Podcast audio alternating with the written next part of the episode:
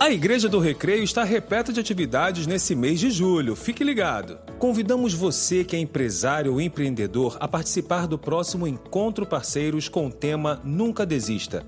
Você vai ouvir histórias de superação e de vitórias que certamente farão a diferença na sua trajetória cristã. Esse encontro vai acontecer na terça-feira, dia 5 de julho, na Tenda Viva. Não perca! Traga os seus parceiros de negócios para uma noite de inspiração e conquistas. No dia 16 de julho teremos mais um encontro singular. Isso mesmo. Você que está solteiro, viúvo ou divorciado também tem lugar especial em nossa igreja. Venha participar de um momento inspirador na presença de Deus e aproveite para conhecer pessoas e fazer novas amizades. Anote aí. O encontro singular será dia 16 de julho às 16 horas na Tenda Viva. Participe. Você não está sozinho. A festa country do Casa Cap tá chegando. Uma super festa na roça espera por você com muita brincadeira, comida típica, apresentações artísticas e muita diversão para toda a família. Ah, e preste atenção nisso aqui todo o dinheiro arrecadado nessa festa, desde a paçoquinha que você comprar até o churrasquinho, vai ser revertido para melhorias no Casa Cap. Então, chama a família toda e deixa anotada essa data, 23 de julho. Vem para a festa country do Casa Cap. Iha! As mulheres da Igreja do Recreio estão se reunindo para orar toda terça-feira às 9 e 10 da noite de forma online. Então, Onde você estiver na terça-feira, acesse o Instagram do The Garden e clica no link da bio para participar dessa reunião. Mulheres de Deus juntas em oração. Gente, o retiro de casais foi muito bom. Pô, que legal, cara. Mas eu senti falta de vocês. Eu também. É que pra gente fica um pouco mais complicado por causa da Manu, né? Complicado? Será que tem solução? Conta aí, pastor Douglas. Casais, a gente quer compartilhar com vocês que além do nosso tradicional retiro de casais, em março de 2023 nós vamos ter um retiro de casais com filhos. E vocês não podem ficar de fora.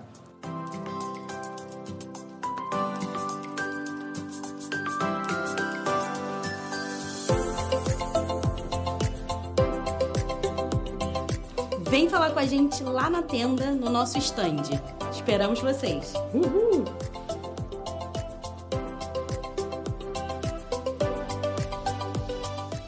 Se você gosta de tecnologia, se você curte audiovisual, se você é uma pessoa proativa, dinâmica, eu convido você a servir na técnica da Igreja do Recreio.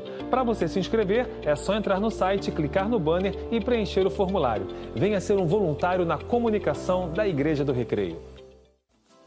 Você que está nos visitando e quer saber das nossas atividades, acompanhe as nossas redes sociais, no Instagram, no YouTube ou no Facebook. É só você digitar Igreja do Recreio no seu celular e ficar por dentro de tudo o que acontece na nossa igreja.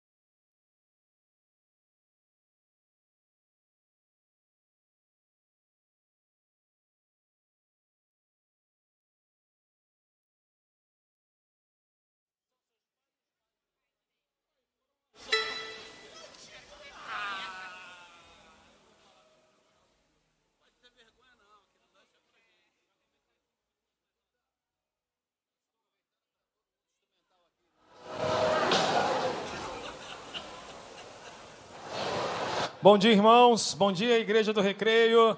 Que bom que vocês chegaram na casa de Deus. Fique de pé no seu lugar. Vamos começar o culto agora das 11 horas. E você já pode começar a adorar a Jesus aí onde você está, agradecer a Ele pela sua semana, agradecer por você estar aqui. Amém? Cumprimente quem está perto de você, diga: Seja bem-vindo à Igreja do Recreio. Que Deus te abençoe nessa manhã, que o Espírito Santo fale ao seu coração de uma forma muito especial. Nosso Deus maravilhoso está aqui. Você crê nisso? Levante suas mãos e diga glória a Deus. Aleluia. Vamos exaltá-lo.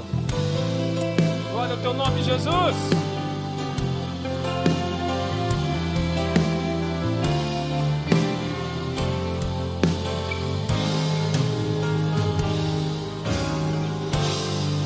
Vamos cantar? És a nossa estrela da manhã, Cordeiro Santo que nos trouxe a paz. Em tuas mãos está todo vencer. Ele é a resposta, resposta a todo aquele que clama. A verdade é tua palavra que não pode mentir. Por isso estamos aqui. Cante mais uma vez, é nossa estrela. És a nossa estrela da manhã. Cordeiro Santo, Cordeiro Santo que nos trouxe a paz. Em tuas mãos está todo vencer. Aleluia. Resposta a todo aquele que clama. A verdade é tua palavra que não pode mentir. Diga isso. Por isso Estamos aqui. Pega suas mãos e diga: Te louvamos, Senhor. Te louvamos, ó Senhor,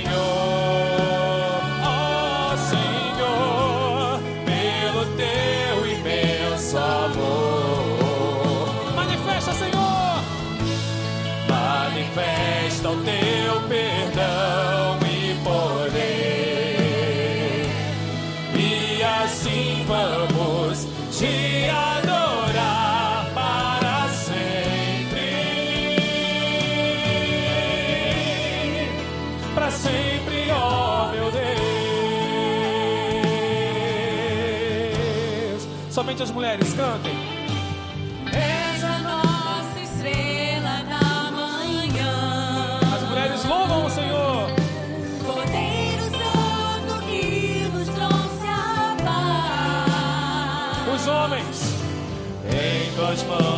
Está todo vencer. Resposta a todo aquele que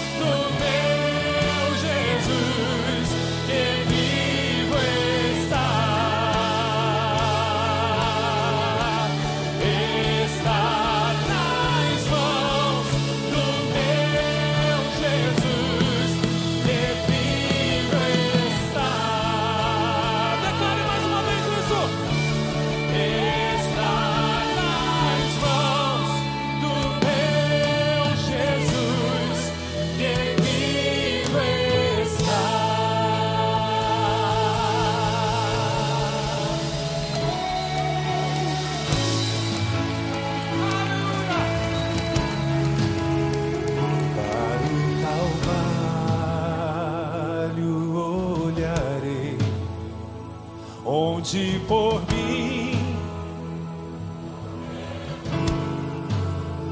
vejo seu corpo em tanta dor naquela cruz, meu Salvador.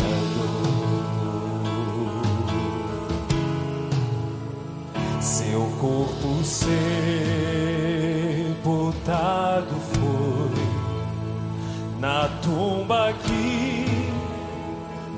José comprou sozinho ali. O rei ficou, Jesus Messias, o Senhor. Louve o nome de Jesus, louve. Louvai o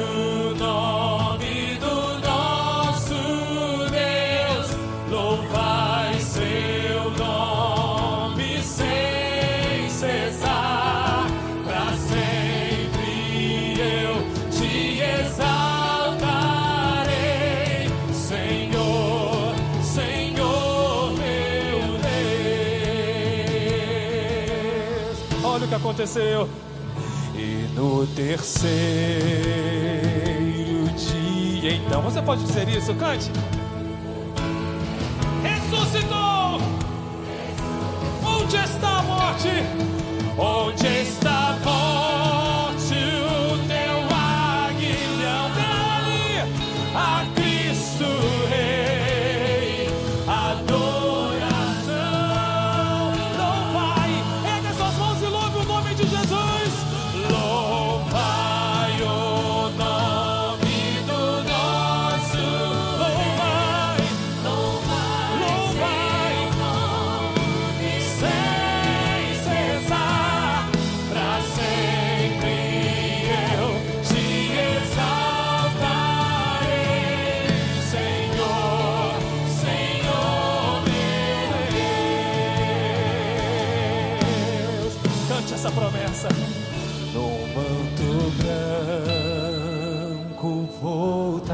Quantos acreditam? Cante. Terminará terminará e em meio aos santos subirei sua face eu contemplarei aqueles que acreditam nessa promessa aplaudam Jesus bem forte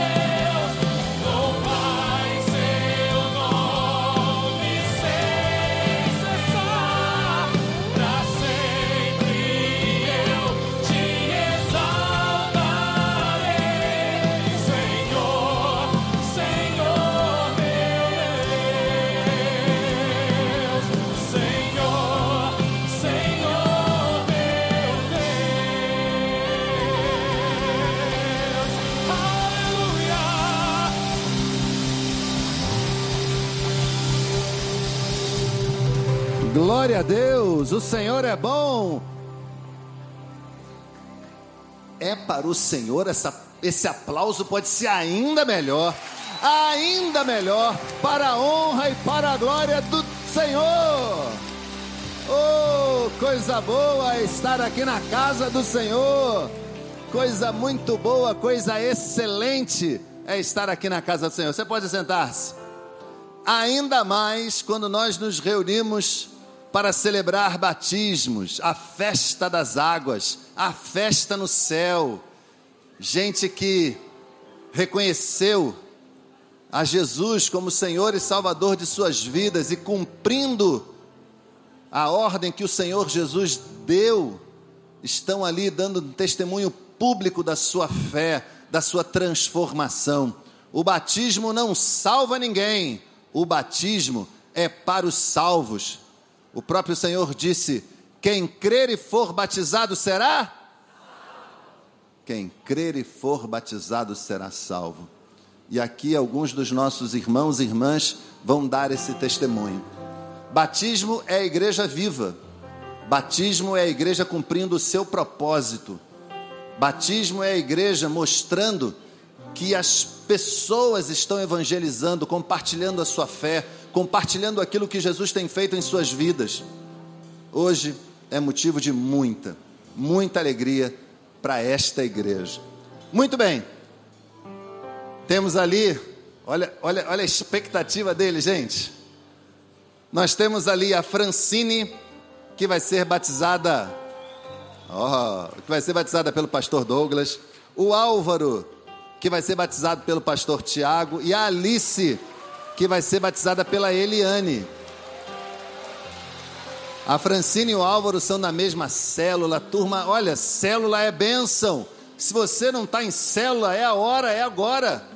Quem sabe tem tanta gente aí querendo ouvir falar de Jesus e às vezes fica inibido de vir à igreja, mas não vai ficar inibido de ir na tua casa. Abre a tua casa. Célula é lugar de comunhão, de bênção, da presença de Deus, dos irmãos em comunhão. Eu quero perguntar para vocês três, meus irmãos e minhas irmãs, se vocês confessam publicamente a Jesus Cristo como Senhor e Salvador da vida de vocês.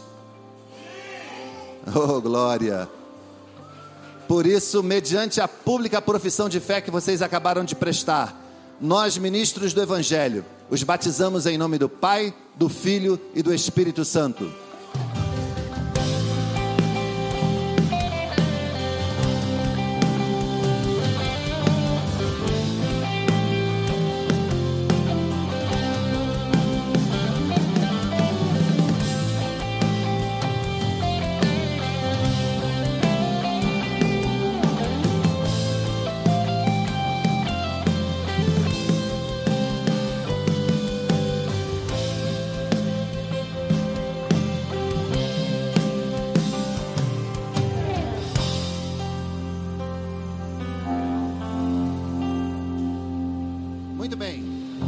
Nós temos ali a Ana Paula, que vai ser batizada pelo pastor Douglas, a Gilvana, que vai ser batizada pelo pastor Tiago, e a Débora, que vai ser batizada pelo pastor Marcos.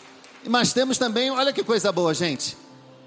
A Ana Paula e a Gilvana são irmãs, família ali no batistério é coisa muito boa. Eu quero perguntar às irmãs se vocês confessam diante do Senhor e diante desta igreja, dos familiares de vocês que estão aqui, a Jesus Cristo como Senhor e Salvador da vida de vocês. Amém. Por isso, mediante a pública profissão de fé de vocês, nós, ministros do Evangelho, as batizamos em nome do Pai, do Filho e do Espírito Santo.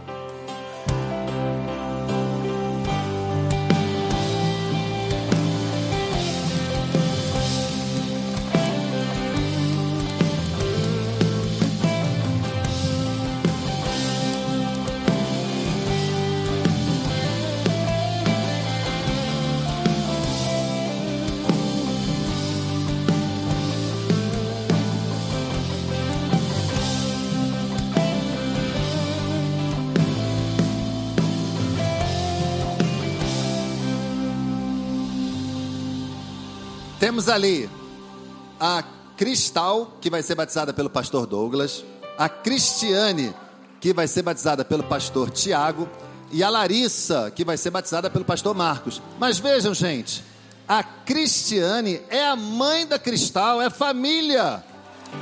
Glória a Deus pelas famílias que estão se entregando ao Senhor. E eu tenho uma pergunta a vocês três, minhas irmãs. Vocês confessam publicamente a Jesus Cristo como Senhor e Salvador da vida de vocês? Amém. Glória a Deus. Por isso, mediante a pública profissão de fé que vocês acabaram de dar, nós, ministros do Evangelho, as batizamos em nome do Pai, do Filho e do Espírito Santo.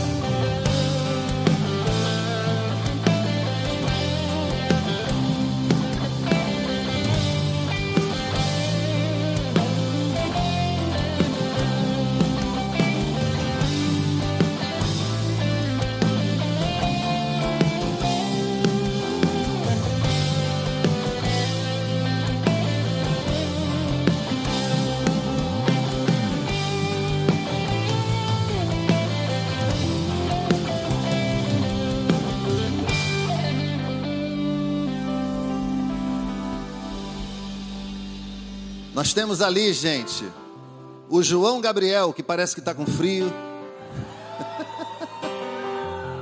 e vai ser batizado pelo pastor Douglas. Temos o Pedro, que vai ser batizado pelo pastor Tiago. Glória a Deus. Eu quero perguntar a vocês dois, meus irmãos: vocês confessam a Jesus Cristo publicamente como Senhor e Salvador da vida de vocês? Glória a Deus. Por isso, mediante a pública profissão de fé de vocês, nós, ministros do Evangelho, os batizamos em nome do Pai, do Filho e do Espírito Santo.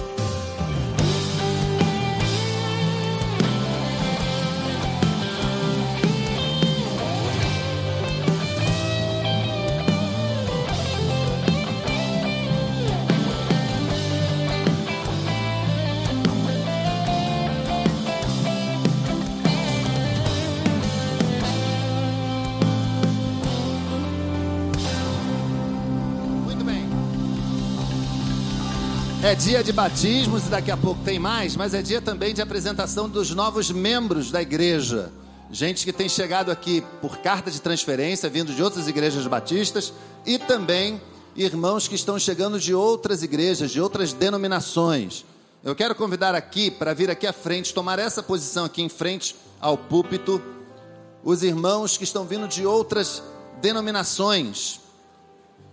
Ah, o Alexandre Cunha, a Ana Cristina de Carvalho, o Bruno Costa, Cássia Calado, Daniela Espingarda, Elisângela Mendonça, Eric dos Santos Júnior, Fernanda Zanelotti, Juliana Jatobá, Luan Vitor Bento, Luiz Carlos Ribeiro, Marcelo Espingarda, Matheus Marçal, Nájila Souza, Nefertiti Sampaio, Otoniel Júnior, Renan Costa, Tamara Lima, William Lira e Zaarque Betânia. Podem vir aqui à frente esses irmãos.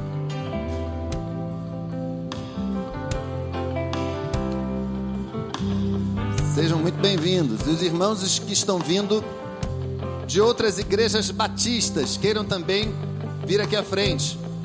Boabe Filho, Caroline de Aragão, Cássio Veloso, Cláudia Luzia, Daiane Mofacto, Daiane Bali, Érica Balbino, Herminda Nogueira, Larissa Soriano, Rafael de Aragão e Rodrigo Esque. Por favor, queiram vir aqui à frente. Convidar o nosso pastor, Pastor Wander, por favor. Momento também tão significativo, tão importante na vida de uma igreja, em que ela tem a oportunidade de receber tantos novos irmãos. São 31 novos irmãos, gente que está voltando, olha que coisa boa. Pastor.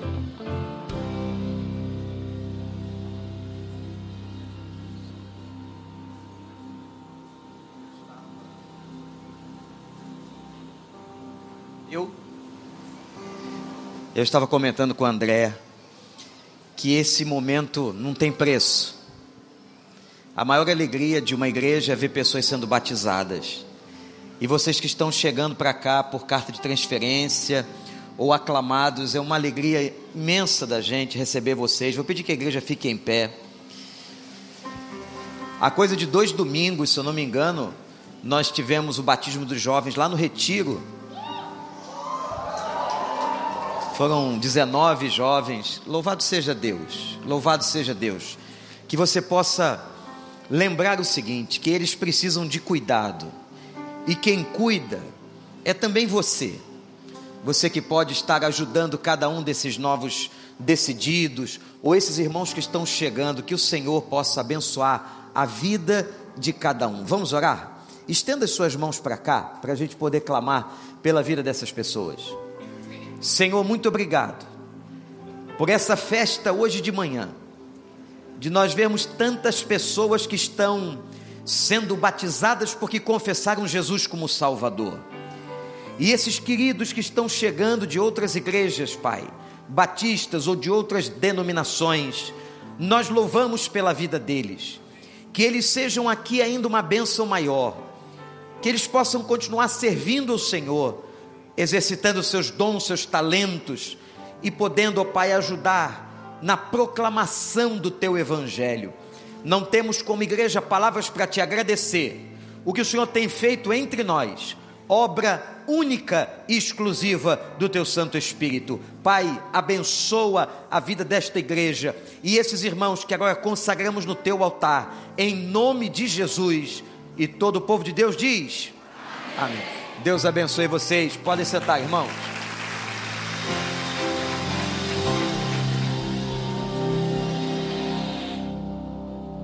Muito bem, batismo continua, gente. Vocês estão felizes pelos batismos, pela. É isso? Glória a Deus. Gente, tem um fã clube ali de bolinha. Pode ver, pode virar para ver, ó. Tem uma turma que veio com tanta bolinha. Glória a Deus. No próximo batismo é você que vai trazer a sua bolinha, hein? Eu quero só ver. Tá lançado o desafio.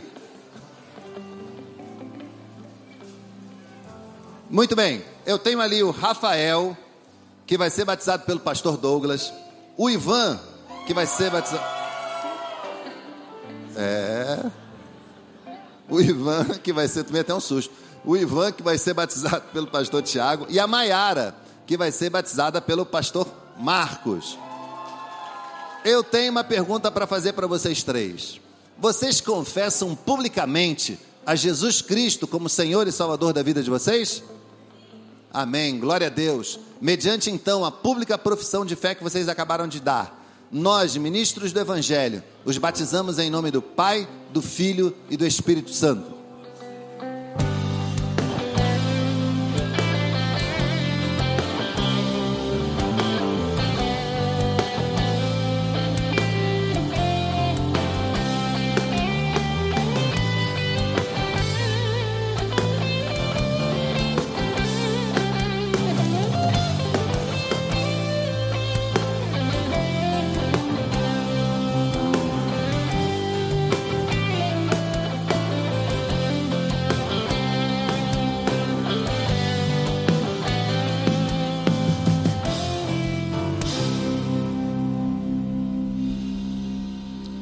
Temos ali a Lícia, que vai ser batizada pelo pastor Douglas, o Gabriel, que vai ser batizado pelo pastor Tiago, e a Marcela, que vai ser batizada pelo pastor Marcos.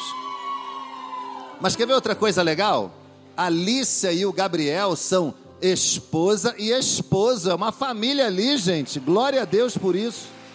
O Senhor seja louvado. E eu quero perguntar a vocês três: vocês confessam publicamente a Jesus Cristo como Senhor e Salvador da vida de vocês? Glória a Deus. Mediante então a pública profissão de fé de vocês, nós, ministros do Evangelho, os batizamos em nome do Pai, do Filho e do Espírito Santo.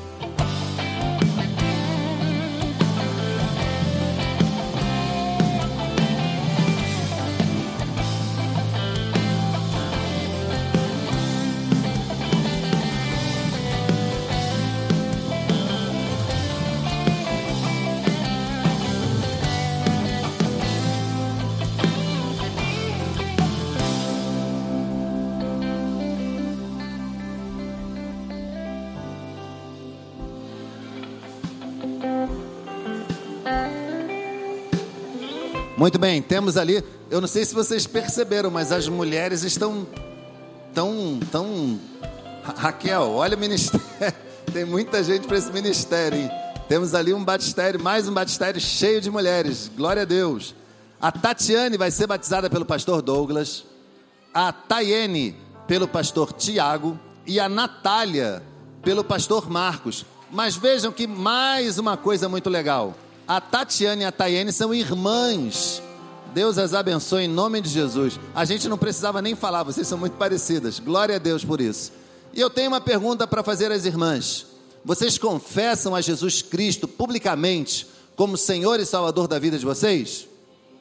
Glória a Deus. Mediante então a pública profissão de fé que vocês acabaram de dar, nós, ministros do Evangelho, as batizamos em nome do Pai, do Filho e do Espírito Santo.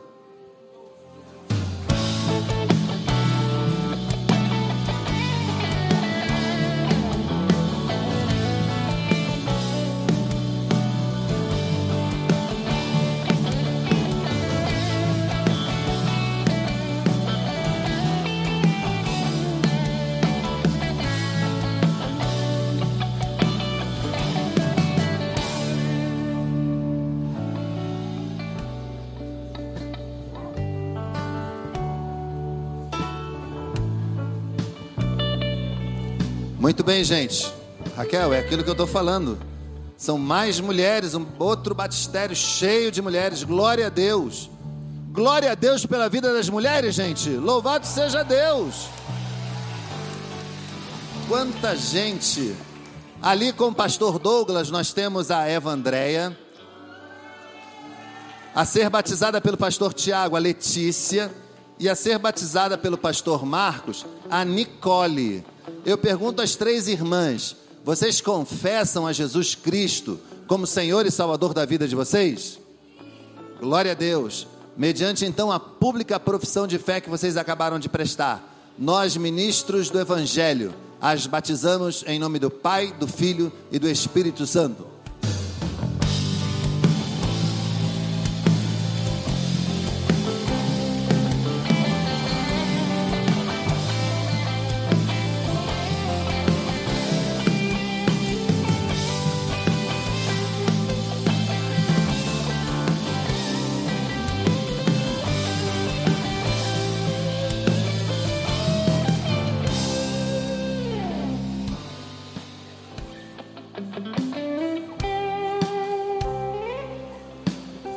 Temos ali agora um batistério com homens. Glória a Deus pelos homens. Temos ali o Rafael. Deus te abençoe. Rafael, que vai ser batizado pelo pastor Douglas, e o Marcelo, que vai ser batizado pelo pastor Tiago. Eu pergunto a vocês dois: vocês confessam a Jesus como Senhor e Salvador da vida de vocês? Glória a Deus. Mediante então a pública profissão de fé de vocês, nós, ministros do Evangelho, os batizamos em nome do Pai, do Filho e do Espírito Santo.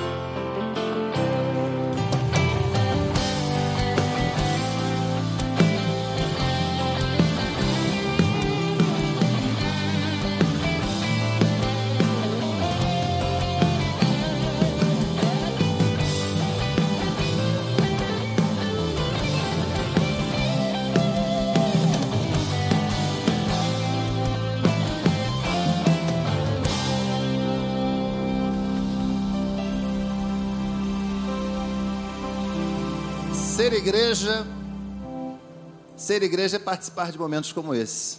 A gente não pode pensar que somos igreja sem a gente experimentar uma alegria como essa.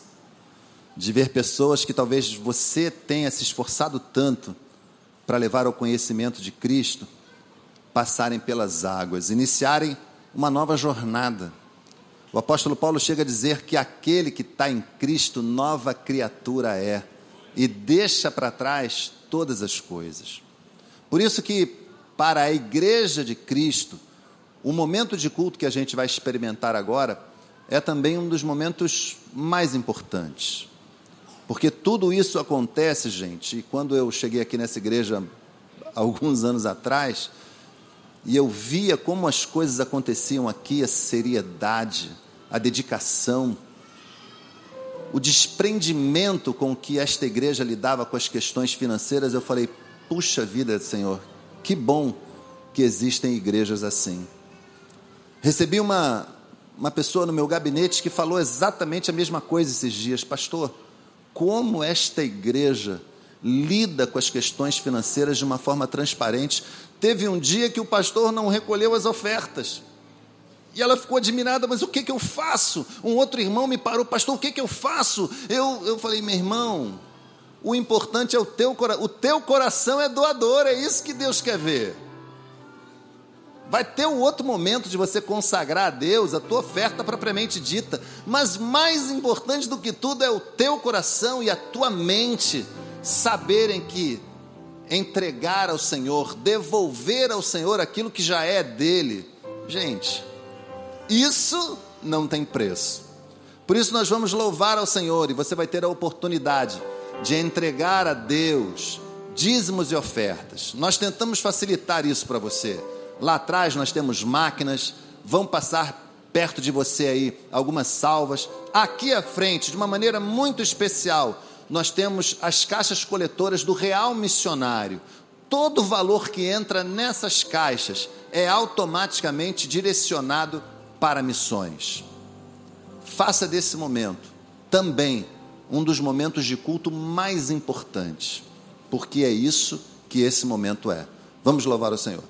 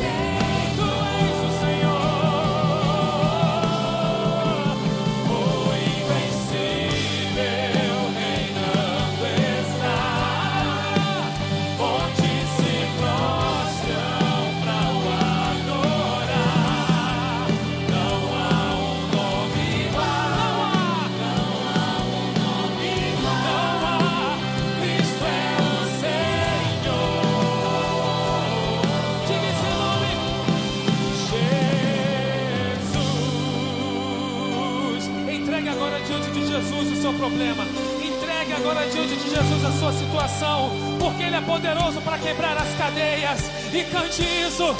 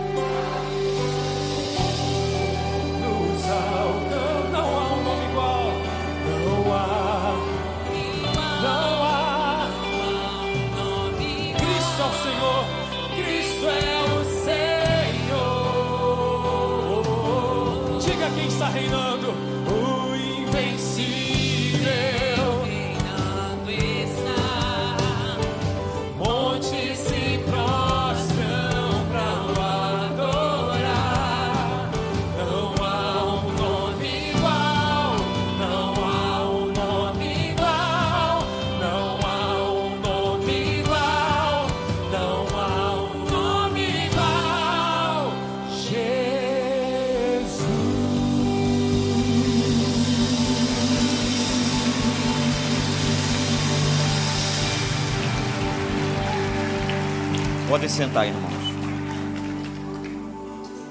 Eu estou olhando aqui da frente e é tão lindo ver vocês e nós nesse momento de adoração, mas os meus olhos bateram aqui no centro da congregação e eu estou vendo aqui o meu professor da escola bíblica que me ensinou os primeiros passos. Ele está com a esposa dele, a Nádia. Pedi que o Marcos fique em pé, por gentileza. Foi esse homem aí que me ajudou. Marcos Guinâncio. A gente fica até emocionado. Obrigado, Marquinhos, Nádia. Eu queria convidar você que abrisse sua Bíblia em Gênesis capítulo 30. Gênesis capítulo 30, versículo 25. Eu espero que o Senhor tenha misericórdia de nós e que o Espírito Santo revele ao nosso coração algo novo. Depois que Raquel deu à luz José, Jacó disse a Labão: Deixe-me voltar para minha terra natal. Dei-me as minhas mulheres, pelas quais o servi, e os meus filhos e partirei. Você bem sabe quanto trabalhei para você. Mas Labão lhe disse: Se mereço sua consideração, peço-lhe que fique. Por meio de adivinhação, descobri que o Senhor me abençoou por sua causa. E acrescentou: Diga o seu salário e eu lhe pagarei. Jacó lhe respondeu: Você sabe quanto trabalhei para você e como os seus rebanhos cre cresceram sob os meus cuidados. O pouco que você possuía antes da minha chegada aumentou muito, pois o Senhor o abençoou depois que vim para cá. Contudo, quando farei algo em favor da minha própria família? Então Labão perguntou: O que você quer que eu lhe dê? Não me dê coisa alguma, respondeu Jacó. Voltarei a cuidar dos seus rebanhos, se você concordar com o seguinte: Hoje passarei por todos os seus rebanhos e tirarei do meio deles todas as ovelhas salpicadas e pintadas, todos os cordeiros pretos e todas as cabras pintadas e salpicadas. Eles serão o meu salário, e a minha honestidade dará testemunho de mim no, no futuro, toda vez que você resolver verificar o meu salário. Se estiver em meu poder alguma cabra que não seja salpicada ou pintada, e algum cordeiro que não seja preto, poderá considerá-los poderá considerá-los roubados. Disse Labão: De acordo, seja como você disse. Naquele mesmo dia, Labão separou todos os bodes que tinham listras ou manchas brancas, todas as cabras que tinham pintas ou manchas brancas, e todos os cordeiros pretos, e os pôs aos cuidados de seus filhos. Afastou então de Jacó a distância de equivalente a três dias de viagem, e Jacó continuou a apacentar o resto dos rebanhos de Labão. Jacó pegou galhos verdes, pegou galhos verdes de estoraque, amendoeira e plátano, e neles fez listas brancas, descascando-os pacientemente, descascando-os pacientemente, expondo assim a parte branca interna dos galhos. Depois fixou os galhos descascados junto aos bebedouros, na frente dos rebanhos, no lugar onde costumavam beber água. Na época do cio, os rebanhos vinham beber e ali se acasalavam diante dos galhos. Geraram filho, filhotes listrados, salpicados e pintados. Jacó separava os filhotes do rebanho dos demais e fazia com que esses ficassem juntos dos animais listrados e pretos de Labão. Assim foi formando o seu próprio rebanho, que se separou do, de Labão. Toda vez que as fêmeas mais fortes estavam no cio, Jacó colocava os galhos nos bebedouros em frente dos animais, para que se acasalassem perto dos galhos. Mas se os animais eram fracos, não os colocava ali. De, desse modo, os animais fracos ficaram para Labão e os mais fortes para Jacó. Assim o homem ficou extremamente rico, tornando-se dono de grandes rebanhos e de servos e servas, camelos e jumentos. Que Deus nos abençoe. Um pastor disse que não pregaria e não leria esse texto na Bíblia, porque esse texto parece místico,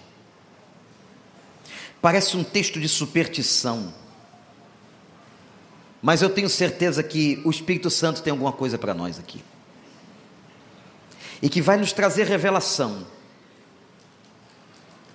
Eu tenho só duas coisas para dizer sobre esse texto. A primeira é chamar a nossa atenção, irmãos, para a situação e o acordo que foi feito entre Jacó e seu sogro Labão. Vamos voltar um pouquinho. O rebanho de Labão era tão pequeno que Raquel, sua filha, sozinha cuidava do rebanho inteiro. Não precisava de ajuda. Quando você vai ao capítulo 29 de Gênesis, essa descrição está lá. O rebanho de Labão era muito pequeno.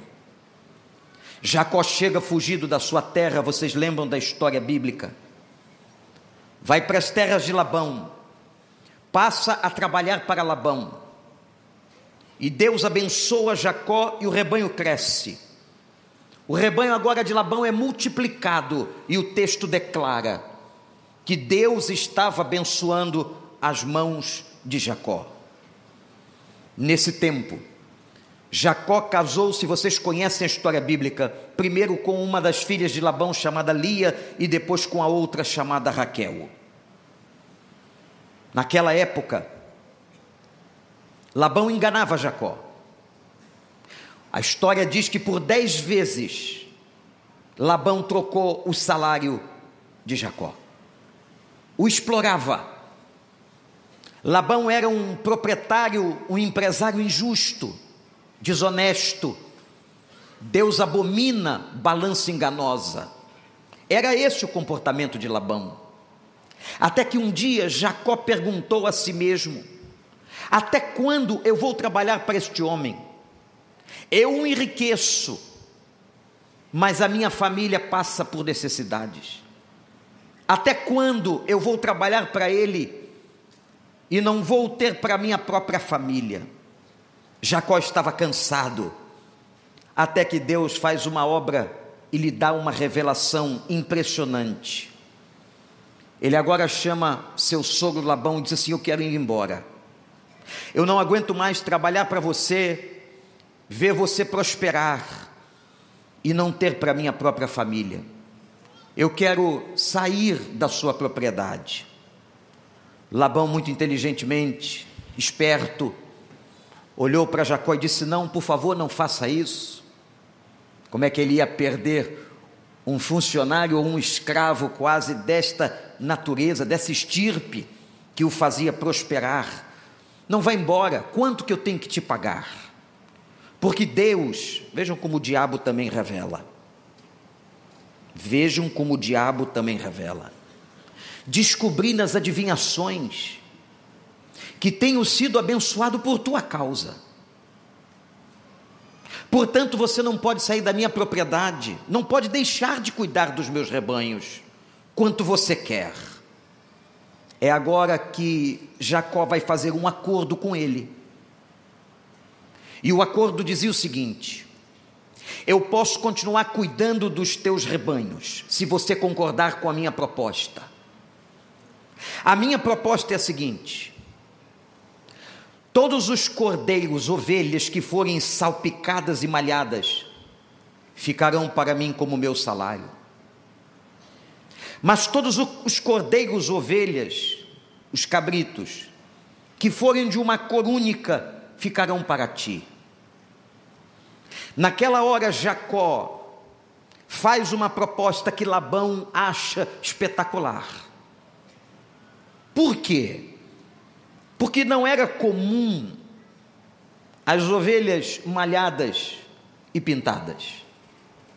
Naquele lugar, naquela constituição dos rebanhos, era muito mais comum que as ovelhas e os cordeiros fossem de uma cor única. Quando Labão ouviu a proposta de Jacó, deve ter pensado, ele ficou louco Se ele está reclamando salário, é agora mesmo que ele não terá. Porque é muito mais comum darem ovelhas e cordeiros de uma cor só. Na mesma hora, diz a Bíblia, Labão aceita a proposta de Jacó. Onde não tivessem ovelhas salpicadas e malhadas, Onde não houvessem ovelhas salpicadas e malhadas no rebanho, seria propriedade de Labão. O que é que Jacó está fazendo?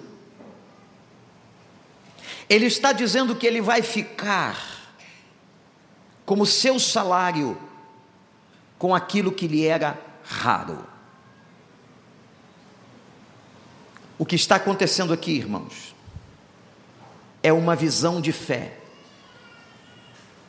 não tem absolutamente nada de místico no texto. Não tem nada de superstição na Bíblia. Nós vamos ver aqui o que está acontecendo. Tendo sido feito o acordo, os irmãos entenderam o acordo? Está claro na sua cabeça? Você está aqui ou está onde? As ovelhas salpicadas e malhadas são de quem? De Jacó.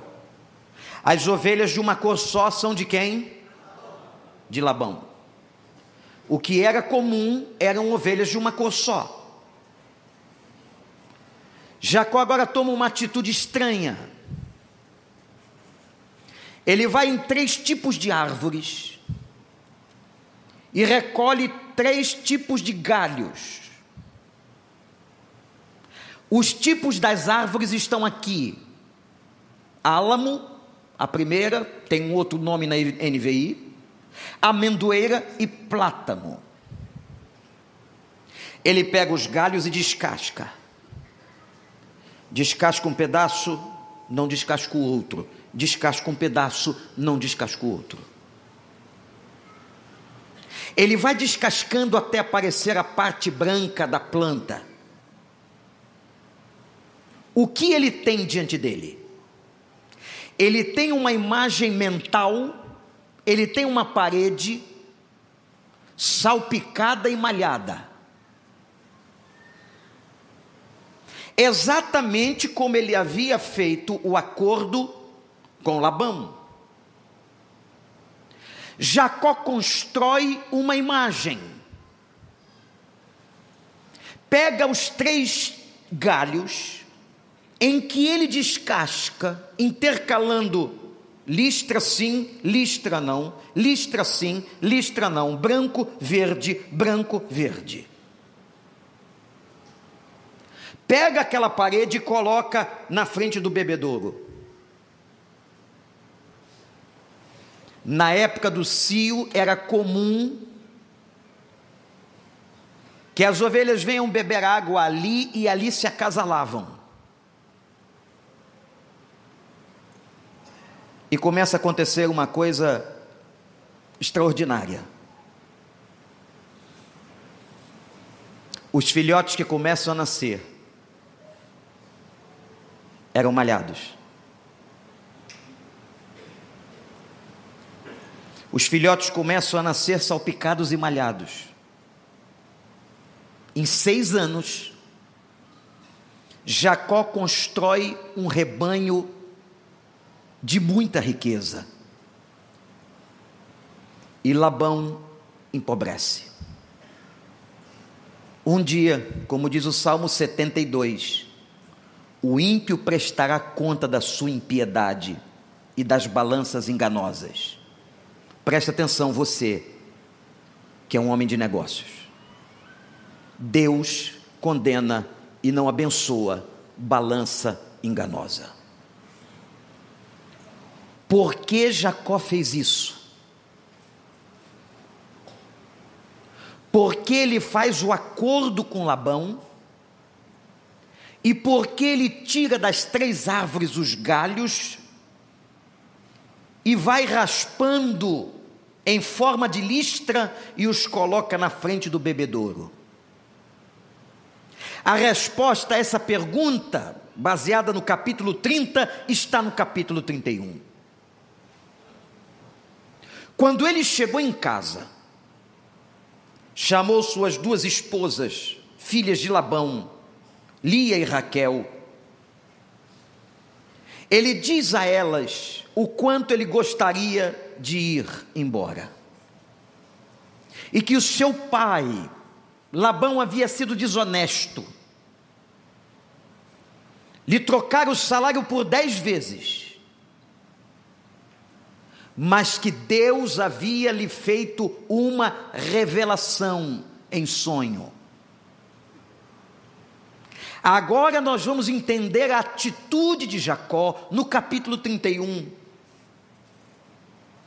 No sonho, Deus lhe mostrava que os machos que fecundavam o rebanho eram salpicados e malhados. Os filhotes que nasciam eram salpicados e malhados. O que que Jacó fez quando colocou aquela parede com os galhos na frente do bebedouro? Ele estipula para ele mesmo uma visão de fé. Irmãos, aqui eu gostaria que você pensasse numa coisa muito séria. O que você pensa quando você acaba de orar? O que você pensa quando você leva um pedido a Deus? O que é que vem no seu coração? O que é que vem na sua mente? Quando você clama por alguma coisa, faz uma petição, o que é que vem automaticamente na sua cabeça? É natural que nós usemos a razão, a lógica, e nós começamos a dizer o seguinte: se for da vontade de Deus, Ele nos concederá.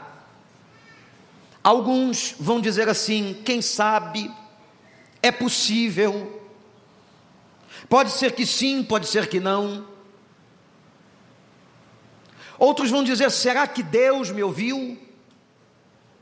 Será que realmente a minha oração chegou a Deus? Há uma distância entre o coração e a mente. Há uma distância entre a voz que pede e a experiência na alma.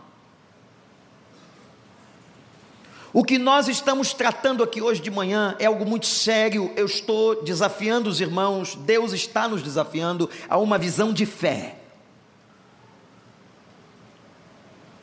Aquilo que pedirem em meu nome, crendo recebereis. Esse versículo, esse texto de Jesus é envolto em muito mistério. Aliás, a Bíblia é cheia de mistérios. Mas os mistérios da Bíblia não é porque Deus gosta de maltratar você e brincar de esconde-esconde. Os mistérios da Bíblia é por causa da nossa incapacidade, por causa do pecado, de entendê-lo, de compreender com clareza a vontade dele. A nossa fragilidade, a nossa humanidade, o nosso pecado não deixa a gente entender com clareza. Nesse momento, o que Jacó está fazendo é uma visão de fé. Ele recebera de Deus uma revelação e agora ele vai trabalhar a sua mente. Ele vai dizer a ele mesmo que ele crê. Quando ele constrói a parede com os, as varas e os galhos salpicados e malhados, ele está dizendo: Eu creio que o Senhor fará este milagre neste rebanho. E agora eu quero que você pense na sua vida, no seu pedido, no seu clamor, na sua intercessão. Você realmente crê? Será que eu creio quando oro? Será que nós realmente confiamos no Deus a quem oramos? salpicados e malhados. Nós precisamos aprender em Cristo a construir, a construir a parede e a visão da fé. Quando você acaba de orar, e a gente tem aprendido um pouco sobre oração, com o nosso congresso da semana passada, com o pastor Elton, a gente precisa entender que muitas vezes, quando nós acabamos de orar, nós somos assaltados na cabeça por ataques malignos, por flechas, por dados inflamados, para que você não creia no que você orou. E é muito fácil a gente não crer no que está orando. E sabe o que vai acontecer, meu irmão? Nada. Porque simplesmente aquilo que você verbaliza, aquilo que você diz, aquilo que você fala, não está em correspondência com o coração, com a sua fé, com aquilo que você pode crer. A fé é um firme fundamento daquilo que nós não vemos. Igreja, irmãos, olhem para mim, você que está na internet ou aqui, presta muita atenção. O que nós estamos tratando aqui é um assunto da mais importância, da maior importância, da maior seriedade é muito sério em relação à nossa fé. A esse movimento nosso de pedirmos as coisas a Deus, de orarmos a Deus. A pergunta é: você realmente crê no que você pede? Qual é a maneira que nós trabalhamos muitas vezes? É com a lógica, é com as nossas competências, com as nossas respostas. Quando alguma coisa está acontecendo na sua vida, quando uma enfermidade chega, quando uma empresa está em falência, nós sabemos responder os porquês. Usamos de uma forma, uma forma cartesiana as nossas respostas. Não, se o sódio do corpo abaixou aqui, a consequência vai ser essa. Se o tumor avançou desta maneira, as consequências no corpo serão essas. Se a empresa entrou em insolvência, a situação futura da empresa é essa aqui. Isso são respostas acadêmicas. Como a academia nos foi importante. Mas não é só isso. O Deus a quem nós amamos e em quem nós cremos, ele extrapola a lógica que ele mesmo colocou na nossa mente. Ele está além das competências humanas, ele está além da nossa cognição ou da nossa racionalidade. A fé é muito maior ou é muito além daquilo que é racional e do que é lógico. O desafio da fé é para que você creia em algo maior. Portanto, cai por terra agora as nossas explicações. Porque o que Jacó está fazendo quando ele faz o paredão de galhos listrados e malhados é colocar na cabeça dele que Deus havia falado com ele e ele crê. Ele está com uma imagem mental. E esta imagem mental de Jacó é a sua bênção. Meu irmão, nesse momento, você que traz um pedido de oração, um clamor, você que tem orado pelas madrugadas, colocando o joelho diante de Deus, que você construa o seu paredão de vitória e a certeza de que Deus está ouvindo e que você já é vencedor. A visão da fé extrapola qualquer aspecto da racionalidade. Não, não tem lógica. Pela ciência não tem lógica pela forma cartesiana, não fecha a conta. Essa doença não tem jeito, mas nós temos um Deus em quem nós cremos, uma fé que é o firme fundamento das coisas que se não vê. Nós temos um Deus que é capaz de fazer muito mais além daquilo que pedimos e pensamos. Um Deus que vai além de todas as questões lógicas e coerentes que Ele mesmo criou. É o Deus do milagre. Visualizar as varas listradas era visualizar a bênção que viria. Um desafio para nós. Vamos começar a orar. E na mesma hora que você faz, fizer um pedido a Deus, você vai dizer: Senhor, eu já te agradeço pela vitória que virá. Você vai destruir toda aquela negatividade da sua cabeça e você vai voltar o seu pensamento para as promessas de Deus e para a vitória em Cristo Jesus. Amém ou não, igreja? Não, isso não é pensamento positivo.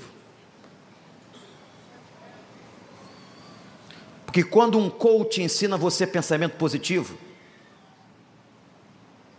a vitória do pensamento positivo é do homem. Mas quando nós falamos de vitória na Bíblia, a vitória vem de Deus. A vitória não vem da capacidade do homem, não vem da força do homem, não vem da sua competência cognitiva, ou como mantras, ou como meditação transcendental, ao repetir e repetir numa assimilação mental. Não é isso. A fé é muito mais. A fé é convicção, é certeza de quem opera é o Senhor. A vitória vem do Senhor, o poder é do Senhor, a grandeza é do Senhor e nós teremos todas as bênçãos a partir do Senhor. Não do homem. Como diz o pensamento positivo, como pregam os coaches. A ação de Deus não é lógica. Olhe para mim e guarda isso na sua cabeça. A ação de Deus não é lógica. Porque quando nós oramos, nós partimos, logo depois que oramos, para responder às questões que estão diante de nós pela lógica, pela coerência Aprenda uma coisa: Deus não respeita a sua coerência muitas vezes, e muitas vezes não respeita a sua lógica. Ele é um Deus que faz mais, ele é um Deus sobrenatural, que extrapola as coisas da natureza e do natural. Deus contraria a lógica. Quando ele faz um paralítico andar no Novo Testamento, ele contraria a lógica. Quando ele vai salvar uma mulher com um cântaro na cabeça e lhe perdoa os pecados, ele contraria a lógica. Quando ele coloca as mãos na vista de um cego e o manda lavar num tanque, ele contraria a lógica. Quando ele diz a um homem: levanta, toma o teu leito e anda, ele contraria a lógica. Levanta primeiro, toma o teu leito e anda. Não há qualquer situação científica, corporal, médica que possa dar sustentação a um texto como esse. Não há oftalmologista que possa aprovar o que ele fez com o cego de Jericó. Não há domador de animais que possa explicar o que aconteceu na cova dos leões com Daniel. O nosso Deus não tem lógica, ele não trabalha com a sua lógica, ele é um Deus poderoso que faz como ele quer, ele é soberano, ele é senhor, ele é dono, ele é proprietário, ele é criador, ele é mantenedor, ele é sustentador, ele é o Deus a quem nós adoramos. Ele não é lógico. Construa agora uma parede na sua frente sobre todos os pedidos que você trouxe a Deus hoje. Eu sei que tem alguma coisa te aborrecendo, não é? A todos nós. Talvez seja um filho, talvez seja o esposo, a esposa, um parente, uma pessoa que não converteu, alguém que está no hospital, em dores, uma situação financeira, isso que você está trazendo diante de Deus, agora em nome de Jesus de Nazaré, constrói uma parede e creia e confia e agradeça pela vitória sobre a oração que você está fazendo. Acredite que o nosso Deus não tem lógica, mas tem poder. E você vai dizer assim: Eu não entendi nada, mas eu sei que foi Ele que fez. Deus é assim. Eu não entendi nada, eu não mereci coisa nenhuma e ele fez.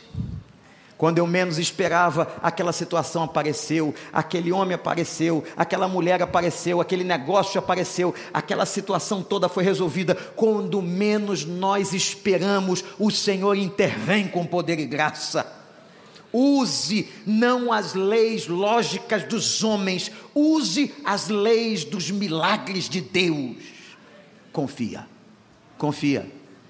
Olha para mim, confia. Tira da sua mente a derrota. Quando a gente intercede, eu estou lá de madrugada, você está de madrugada orando, joelhos dobrados. Satanás está trabalhando. Ainda mais agora nos últimos dias, ele trabalha com afinco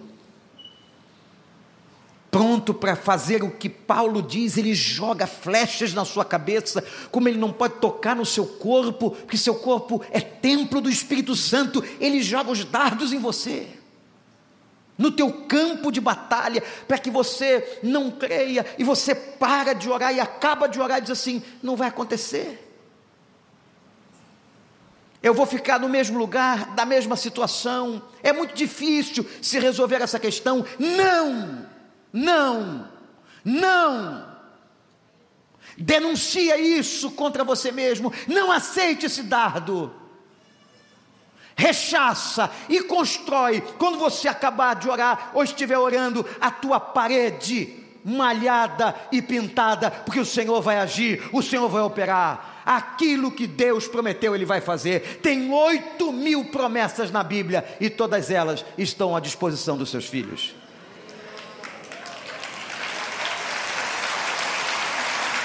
Jacó pegou os gravetos das árvores. Nós não precisamos fazer isso, senão aí sim seria misticismo. Eu quero que você olhe para todas as promessas de tudo que está diante de você através de Cristo.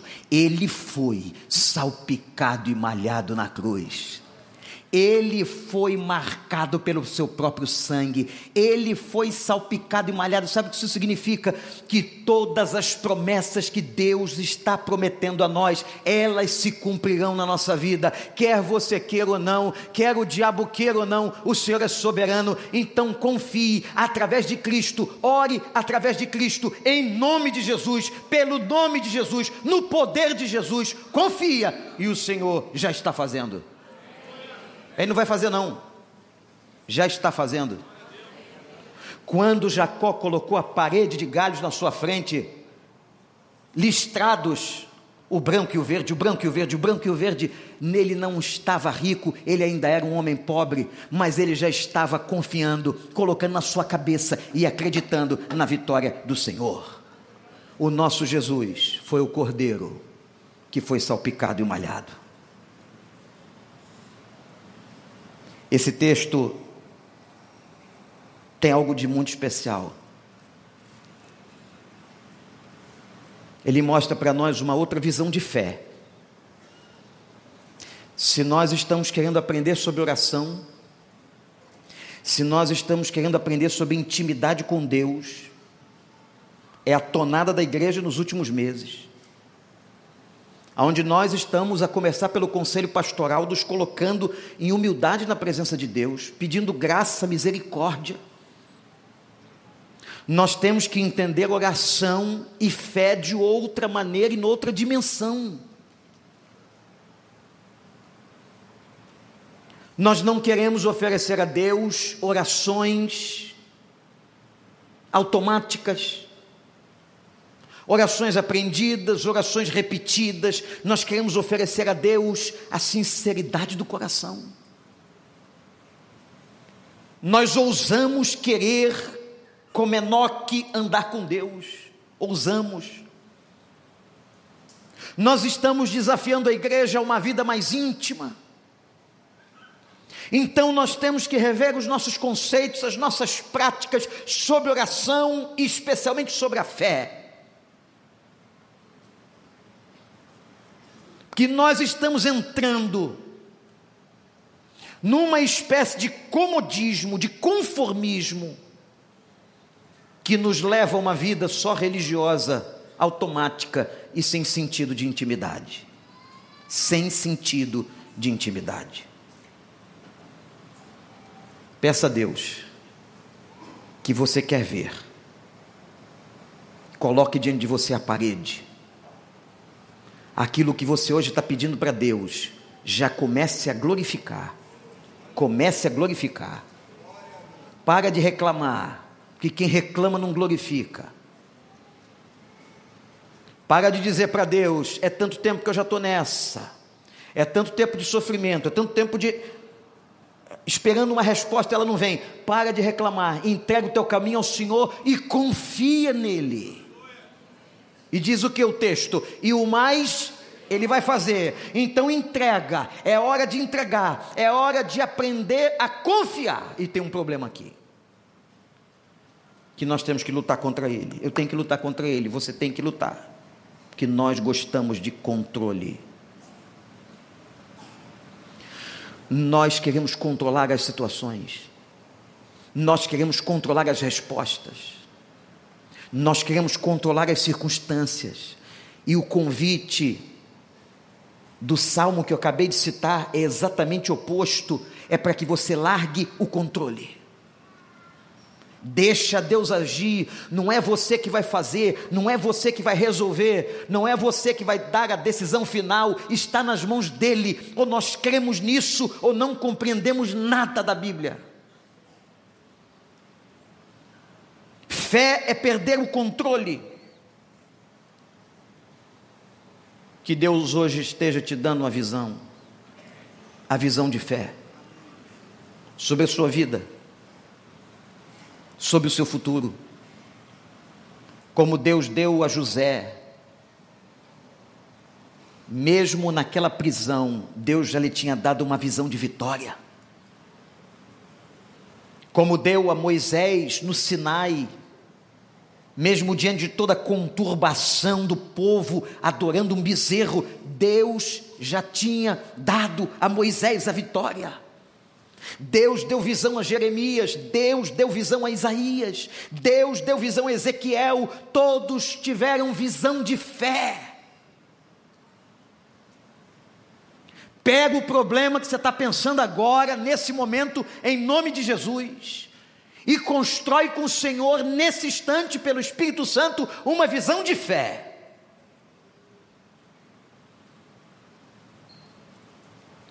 Como é teu nome? Perguntou Jesus: Meu nome é Simão. Simão é cana, cana que o vento leva. Teu nome não vai ser mais Simão, você vai ser Pedro.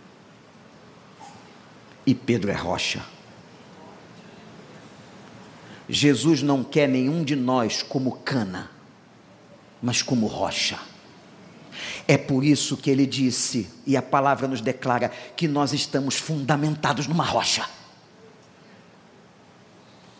E quando nós estamos fundamentados numa rocha, vêm as tempestades, vêm as crises, vêm os sofrimentos, mas a casa vai permanecer de pé. Amplie a tua visão, amplie os teus sonhos sobre o teu futuro, sobre o amanhã, não com pensamento positivo, mas com a fé bíblica. Uma confiança onde você entrega o controle a Deus e Deus agirá. A partir da confiança, faça imagens mentais de vitória. O Dr. Chu pregando neste sermão, pregando nesse texto um sermão, no qual muito me inspirei. Ele conta duas histórias. Era Natal, ia ter o culto da igreja. E ele recebe uma ligação do Hospital Central da cidade de Seul, na Coreia. Uma ovelha sua está morrendo foi atropelado por um táxi. Não temos muito o que fazer, há sinais de tétano. Ele está marrom.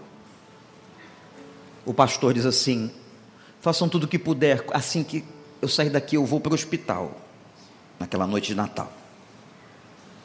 Havia uma lei na Coreia, em Seul, não sei exatamente se essa lei persiste até os dias de hoje, que se um taxista atropela uma pessoa e ela morre, o motorista tem que pagar 2.500 dólares de indenização à família. Mas se uma pessoa é atropelada e ela não morre, o motorista tem que pagar todas as despesas de hospital e de tudo mais o que é muito mais caro. Era comum que quando um taxista atropelasse uma pessoa, ele botava a vítima no carro e circulava esperando ela morrer. Esse foi o caso. Depois de muitas horas sem socorro, aquele homem chega no hospital, ele era membro da igreja, tinha saído para comprar presente para sua esposa. Quando o pastor chega depois do culto ao hospital, o médico diz: Olha, não temos muito o que fazer, não sabemos se devemos operá-lo. Opere. O intestino foi perfurado. O tétano estava tomando conta, infecção generalizada. Depois de algum tempo, o pastor pediu para ficar a sós com o homem que estava em coma profundo. Ele diz a Deus: Senhor, eu gostaria de cinco minutos com ele,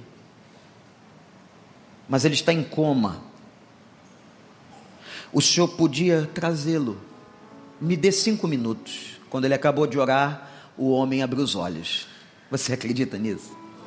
Porque tem gente que é crente, mas não acredita em milagre, e nem em oração. Tem crente que não acredita na oração que faz. O homem estava com o olho aberto e disse: Pastor, eu vou morrer. O pastor disse: Não, tira essa imagem de morte, tira. Vejam isso. Comece agora a clamar a Deus. Aí eu estou clamando aqui e veja, visualize a sua vitória. Que Deus vai te tirar do hospital, vai te fazer voltar para sua casa, com a sua família, você vai entregar o presente, você vai ter uma outra vida, uma outra oportunidade. Você crê? Ele disse: Eu creio, pastor. Então comece a ver a tua parede malhada e pintada. Começa a contemplar a tua parede malhada e pintada. O homem fez isso. Daqui a pouco entram os médicos, achando aquilo muito estranho, aquele ar de deboche que às vezes alguns materialistas têm, incrédulos, mas daqui a pouco Deus começa a agir naquele quarto. A temperatura do ambiente se eleva, não, não era um problema de ar condicionado não. Não era o Hillary ligado. Esquece. Um calor tomou conta daquele lugar. Os médicos se entreolhavam, estavam vermelhos, estavam vendo que a temperatura havia subido demais dentro daquele leito, daquele quarto onde estava o leito.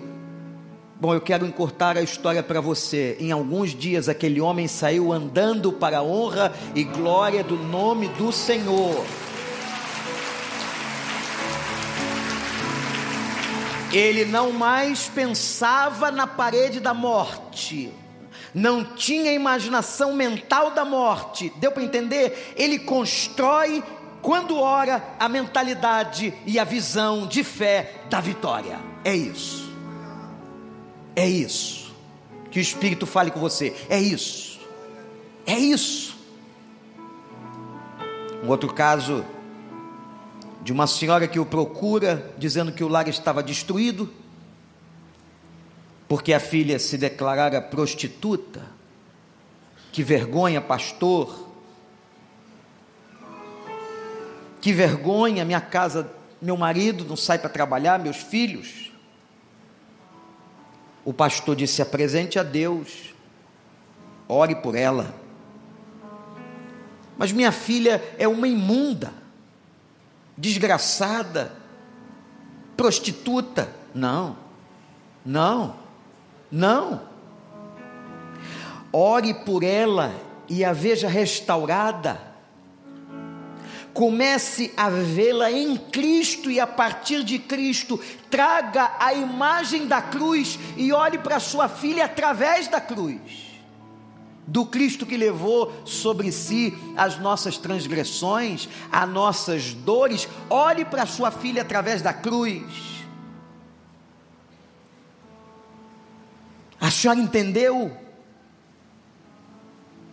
Tire da cabeça essa visão de que ela é isso, ela é aquilo, tira isso de uma prostituta, de uma imunda e começa a olhar para ela e orar por ela como alguém que vai ser restaurada pela graça. A senhora aceita? Eu quero fazer isso, pastor. A menina estava dentro de um motel e ela mesma começa a se sentir imunda. Quis voltar para casa. Mas como é que eu vou voltar para casa? Meus pais sabem minha situação de vida, eu serei rejeitada. Não é essa a vida que eles esperavam. Mas ela pensou: eu posso pelo menos dar uma última chance a mim mesma. Voltou. Quando ela voltou, sua mãe, que havia feito aquela oração com o pastor, a recebe e diz: Filha, eu estava esperando você. O Senhor vai restaurar a sua vida. E ela volta para casa. Hoje é uma grande líder de Deus na Coreia do Sul. Visão de fé. Visão de fé. Eu confesso aos irmãos que eu estou aprendendo essas coisas agora. Não importa se tem 34 anos de ministério ou quantos anos de crente, mas tem coisas que a gente vai aprendendo. Mas triste é não aprender. Triste é não aprender. e que a gente possa olhar para a Bíblia e entender o que Deus está nos dizendo.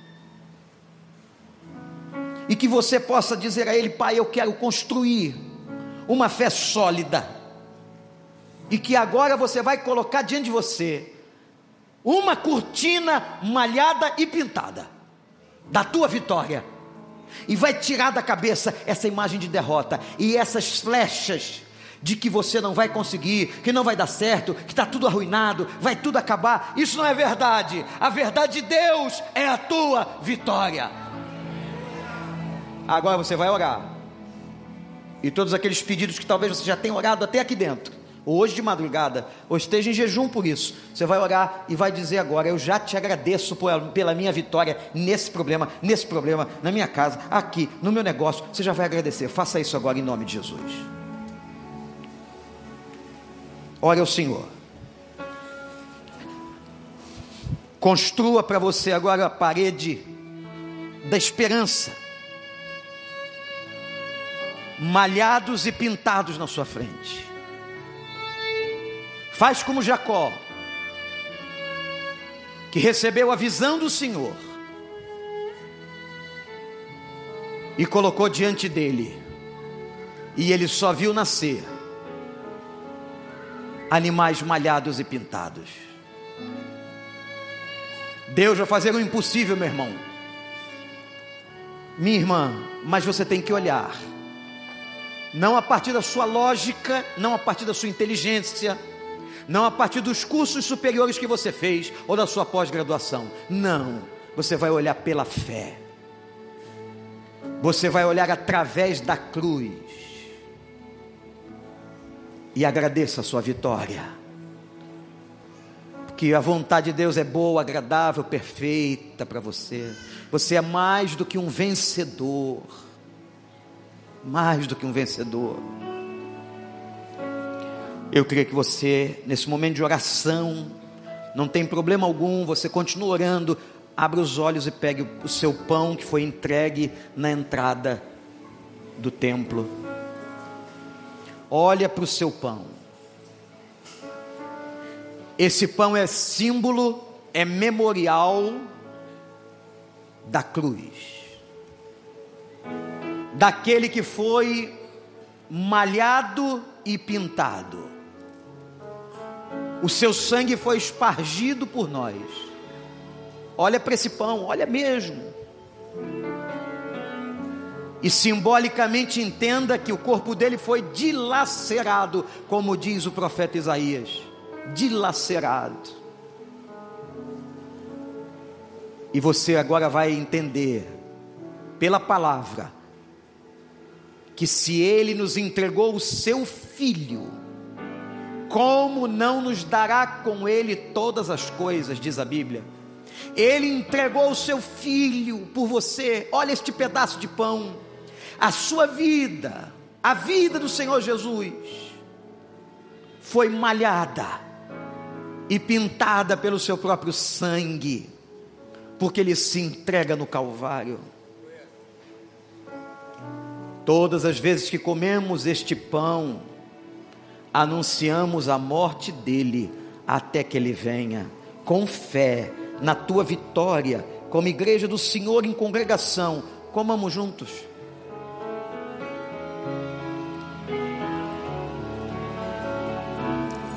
Agora pega o teu cálice e olha para ele. Olha para o cálice, você tem aí o símbolo memorial do sangue, o cordeiro, o sangue que foi salpicado na cruz. Meu irmão, minha irmã, não ore apenas em nome de Jesus, não. Além de orar em nome de Jesus, que todas as petições que você fizer a Deus agora, neste momento e a partir de hoje, que você olhe através de Cristo, por Cristo.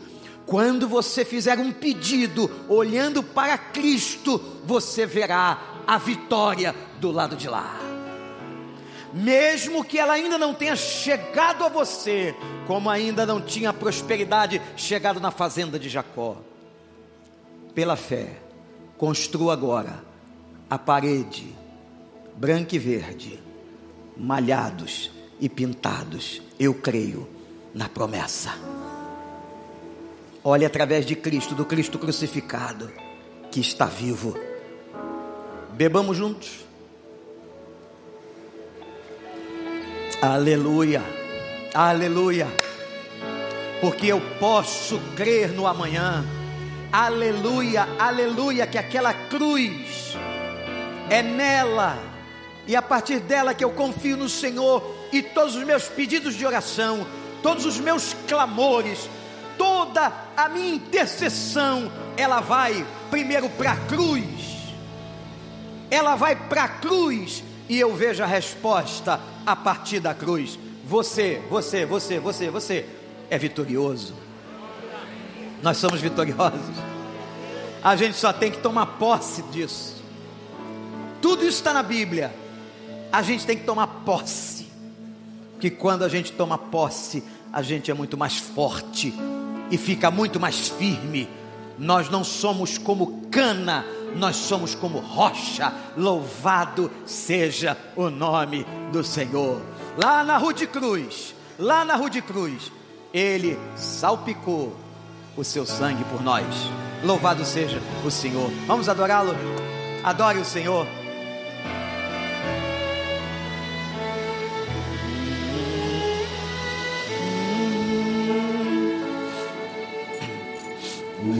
Cruz se erigiu, dela o dia Entrega ao Senhor as suas petições. Apresente a Ele sua lágrima, sua dor, seu problema. Olhe através da cruz. Mas contemplo esta Contempla a cruz. porque nela Jesus deu a vida, Ele deu a vida. por mim, Pecador. pecador.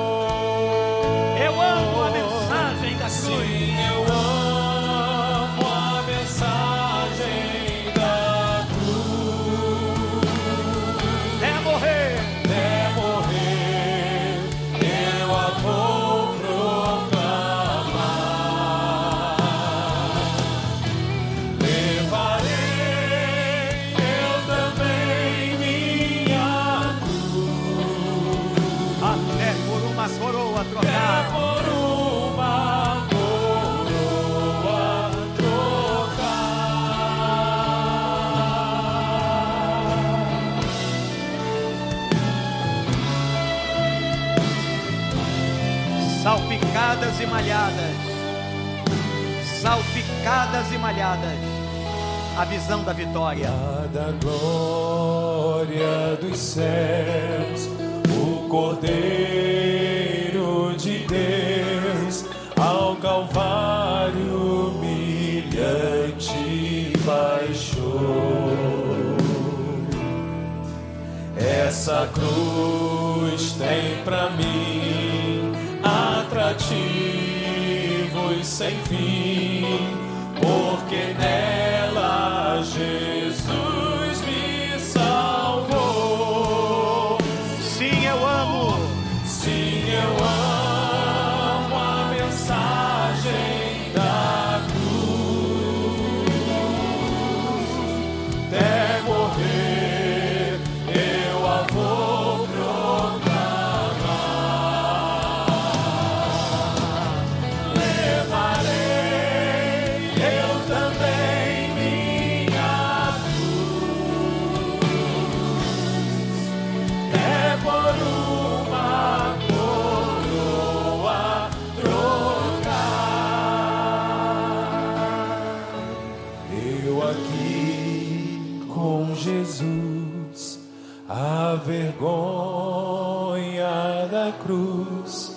quero sempre levar e sofrer.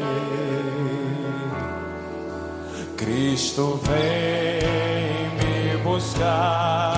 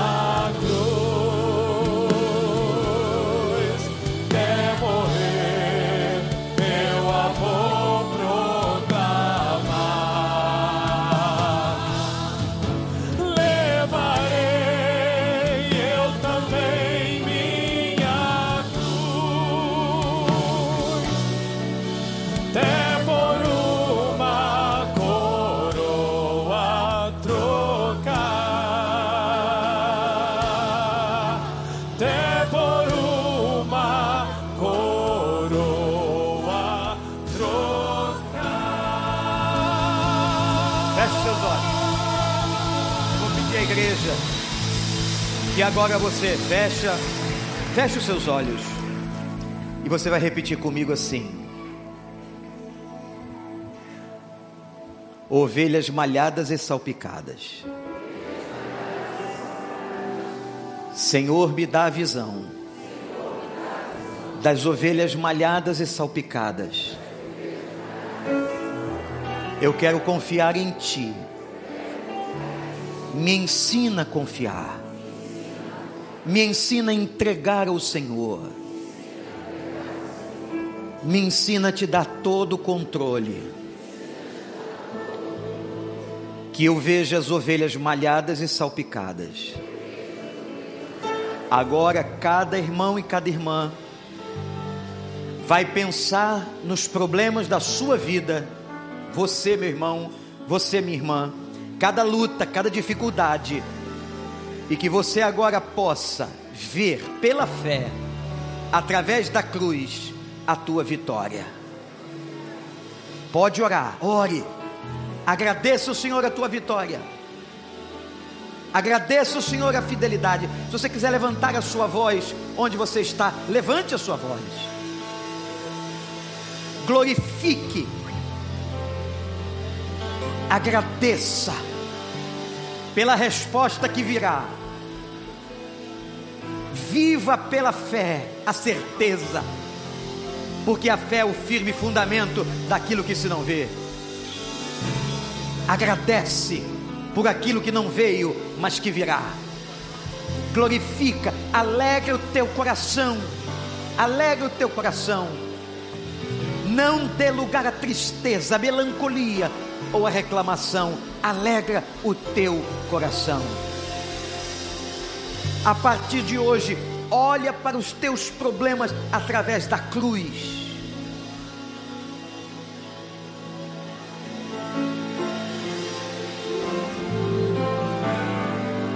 Porque ele vive. Porque ele vive. E aí você pode cantar assim, ó. Depois dos três dias de sepultura, ele vive. Posso Creia. crer no amanhã. Porque ele vive.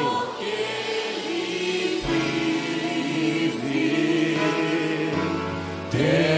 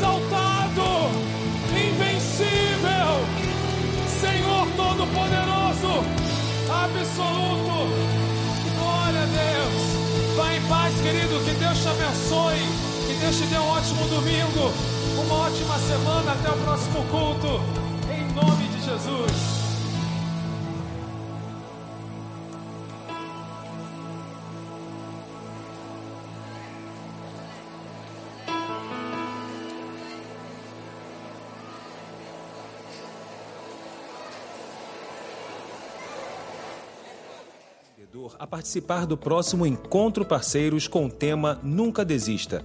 Você vai ouvir histórias de superação e de vitórias que certamente farão a diferença na sua trajetória cristã. Esse encontro vai acontecer na terça-feira, dia 5 de julho, na Tenda Viva. Não perca! Traga os seus parceiros de negócios para uma noite de inspiração e conquistas.